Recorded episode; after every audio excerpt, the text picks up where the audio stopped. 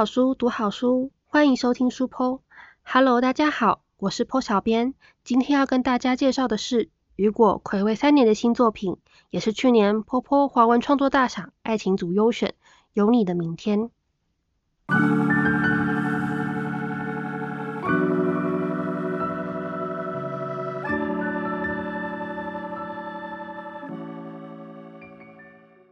早上，我被一阵又一阵的手机铃声吵醒。一接起电话，Vivi 尖锐的嗓音几乎要穿透我的耳膜。韩卓林，昨天到底发生了什么事？我才一天没陪着你，你就给我闯祸！我整个人瞬间从床上坐起，纳闷的问：“你在说什么？”你跟孙娜娜。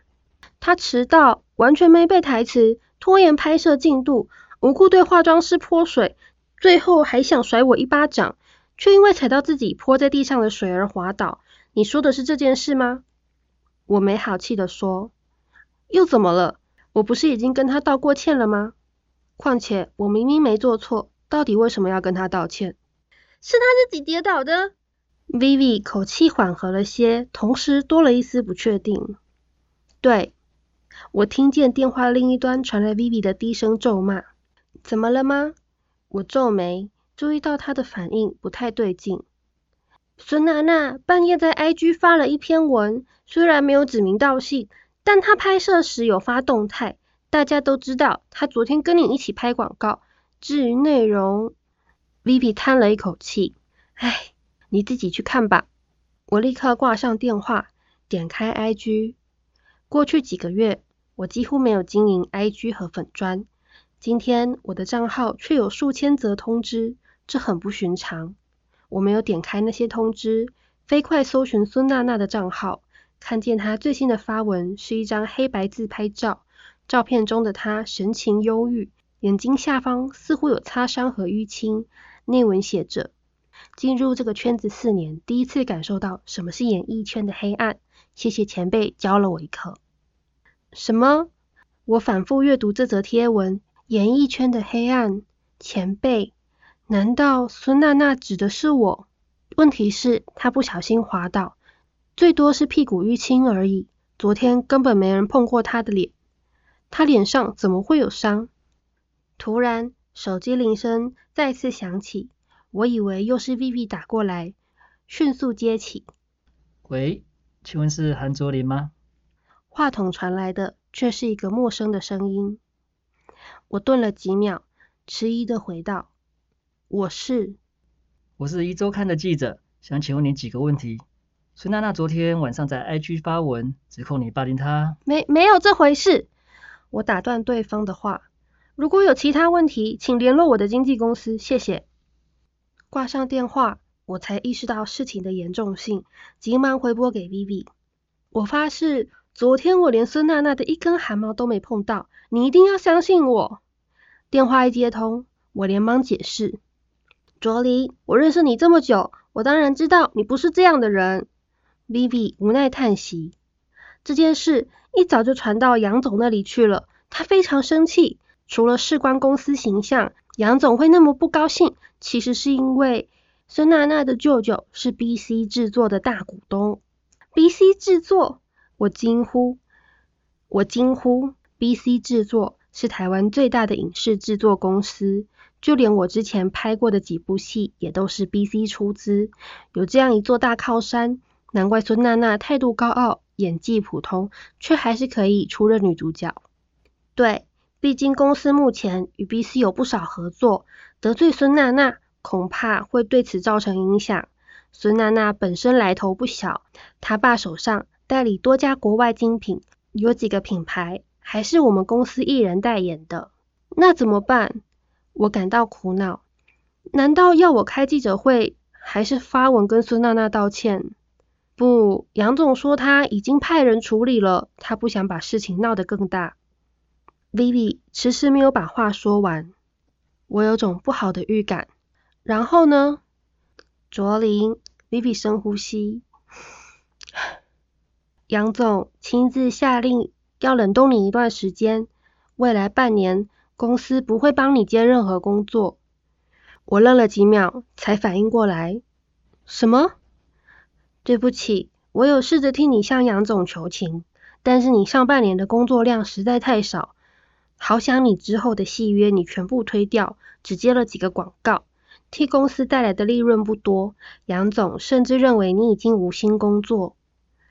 Vivi 顿了顿，才又继续说：“况且，要是惹上 BC，可能会影响到整间公司，或者牵连到其他艺人。”我上半年减少工作量的原因，你也知道。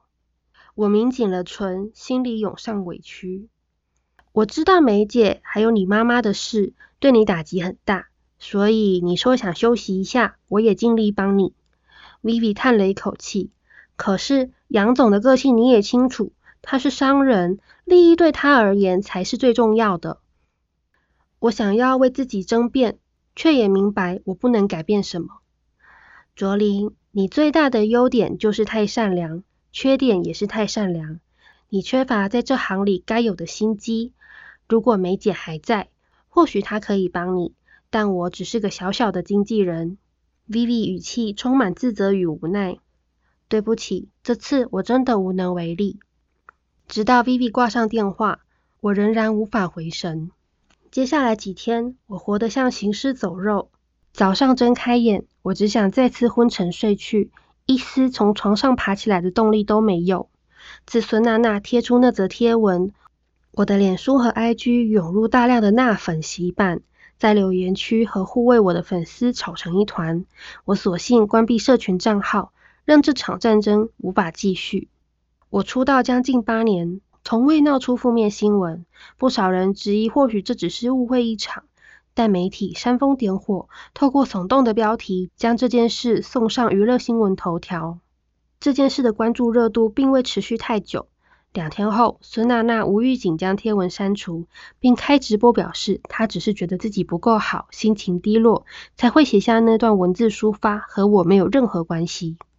我想，这大概是 Vivi 所谓的杨总已经派人处理了。先前公司的艺人只要闹出负面新闻，杨总都能在第一时间将新闻压下，流言蜚语就是这样来的措手不及，被遗忘的更快。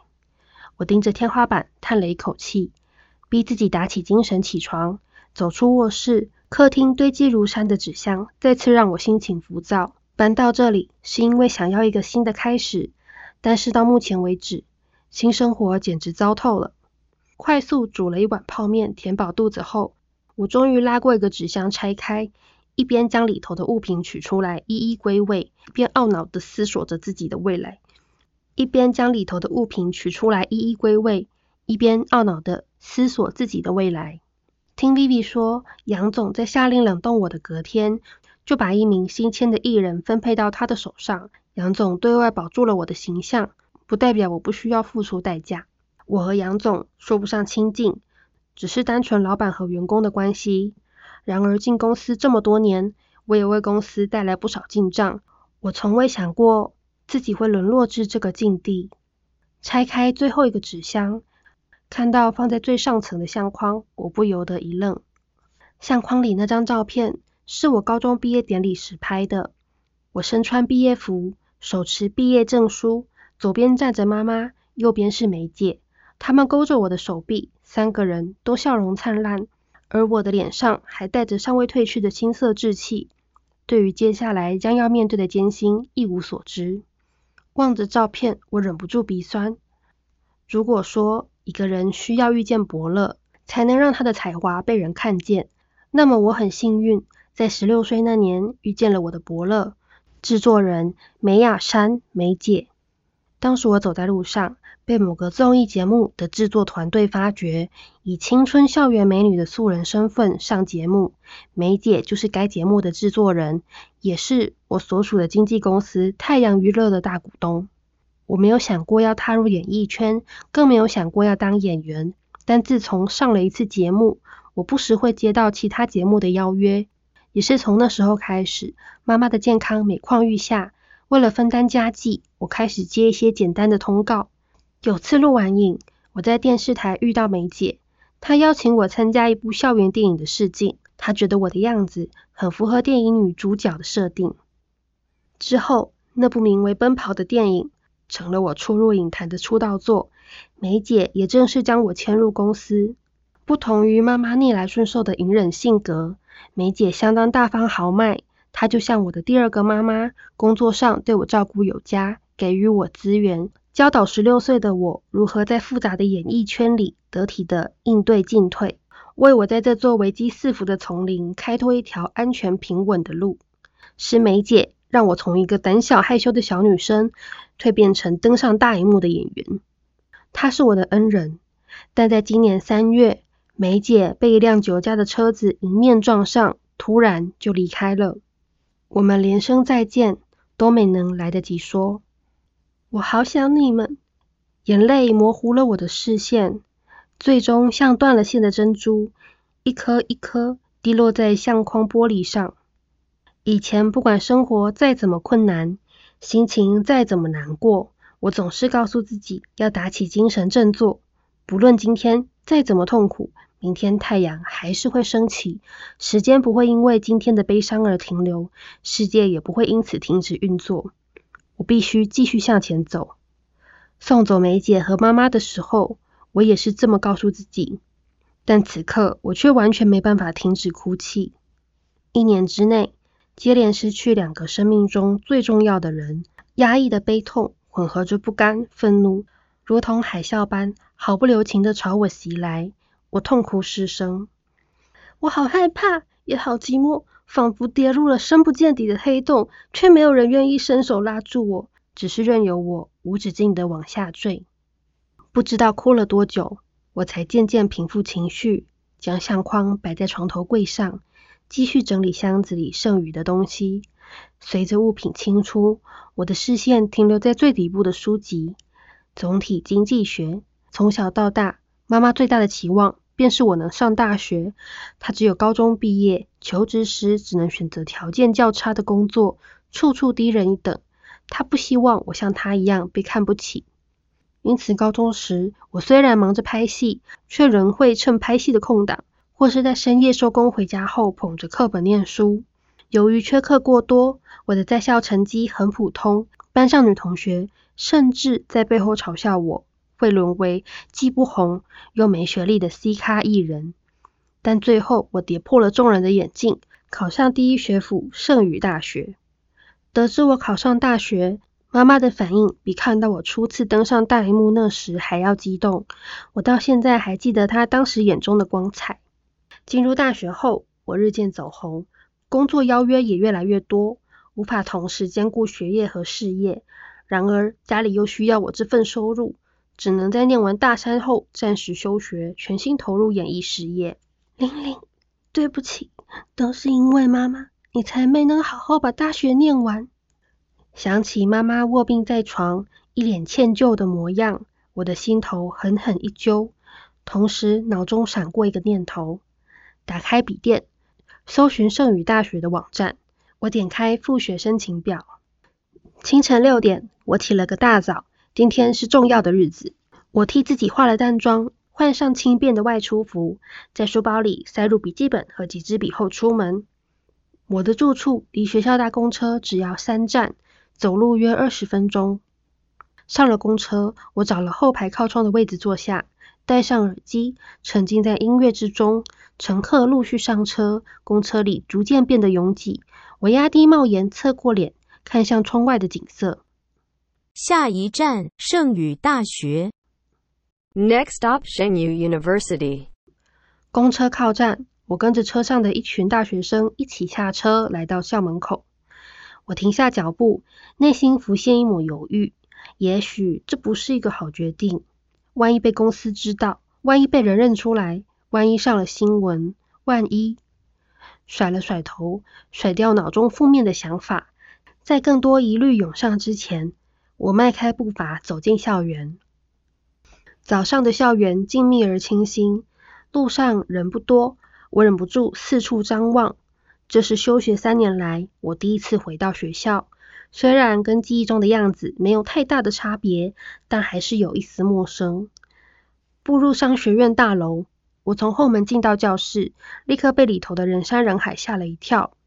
印象中，早上八点的课永远只有小猫两三只，或许现在的学生比较上进吗？我找到空位坐下，转向一旁的女同学，决定再确认一次。不好意思，请问这堂课是计量经济学，对吧？嗯。女同学漫不经心的应声，连看都没看我一眼。我从书包里拿出纸笔，环顾四周，有的同学在吃早餐，有的在跟朋友聊天，有的在划手机。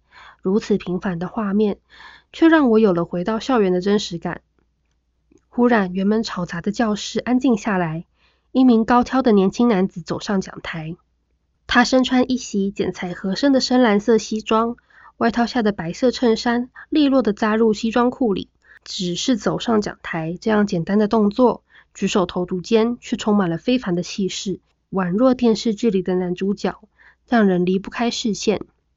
他将手中的笔电和讲义放在讲桌上，缓缓抬起头，看着他俊秀的面容，我愣住了。我可以肯定，他就是住在隔壁，那天晚上被我送去医院急救的男子。我再次转向坐在旁边的女同学，压低声音问。请问台上那个男的是谁？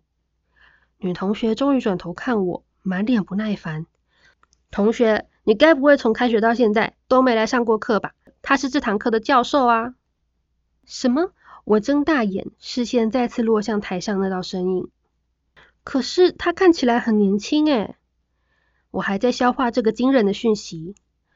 关教授是很年轻，好像才二十八岁吧。女同学对于我的惊讶一点也不感到意外。这么年轻可以当教授，我喃喃自语。他才大我四岁，我连大学都还没有毕业，他却已经在大学任教。关教授是天才，二十五岁就拿到哈佛经济学博士，很多国外名校都抢着要聘请他，他却选择回到台湾。加上他人长得帅，上课方式清楚易懂，所以他的课几乎一开就立刻满了。女同学解释。哦，我理解的点头。天才教授，长得帅，哈佛毕业，难怪这堂早上八点的课座无虚席。原来不是学生太认真，而是因为老师太完美。随后我想起今天过来的主要目的，我需要修这门课才能毕业。但以目前的状况来看，极有可能加选不到，修课名额应该早就满了。早安，各位同学。台上的男人嗓音低沉，富有磁性。让人听了整颗心都静了下来。抱歉，上礼拜我身体不太舒服，临时请假。我已经把上周的课程内容上传到班网。如果有疑问，这礼拜只要没课，我都会在研究室。各位随时可以来找我。上礼拜临时请假，那不就是在我送他去医院之后吗？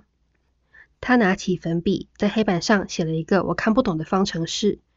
上次我们谈到，在经济计量模型中，exogenous variable，也就是所谓的外生变数。我愣愣地望着台上，还是无法相信那名想不开的男子，居然是学校的教授。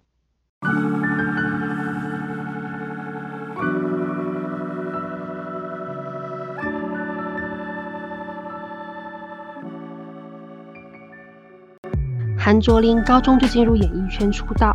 但就在他攀上事业巅峰之时，经纪人梅姐和挚爱的母亲都离开了人世，世上最疼爱他的两个人都不在了。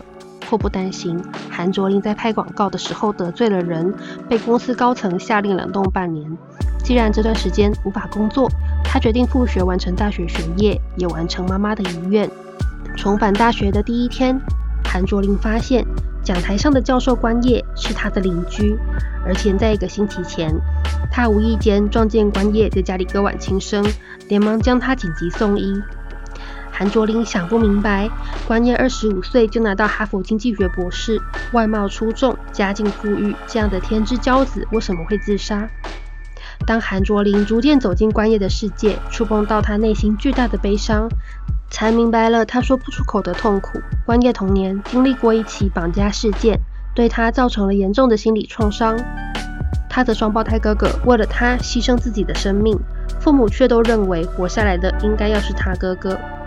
而韩卓林也有一段灰暗的过去，他父亲因拍摄电影失败而欠下巨额债务，时常借酒浇愁，并对他施暴。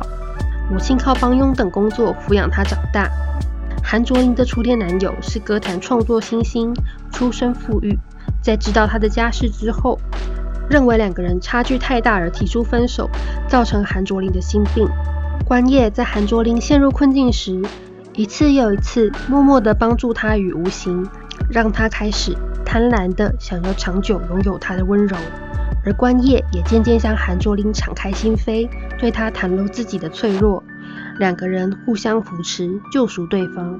看似光鲜亮丽的两人，内心却藏着比别人更深的伤口，让关叶和韩卓林即使功成名就之后，也无法真正的快乐，而是一天又一天的在这个世界上苟延残喘，寻找活下去的理由。幸好他们遇到了彼此。也对明天有了不一样的看法。二零二一年五月出版的两本书，非常巧合的，刚好都带有“明天”这个议题。在 Misa 的《今天月亮暂时停止转动》，主角面对的是一个到不了的明天；而在雨果的《有你的明天》里，主角都对明天没有期待，只是日复一日的活着。Misa 和雨果用不同的方式诠释了明天，也告诉我们人与人的相遇，才赋予了明天不同的意义。正在听 podcast 的你，对明天又有什么看法呢？欢迎留言和破小编分享。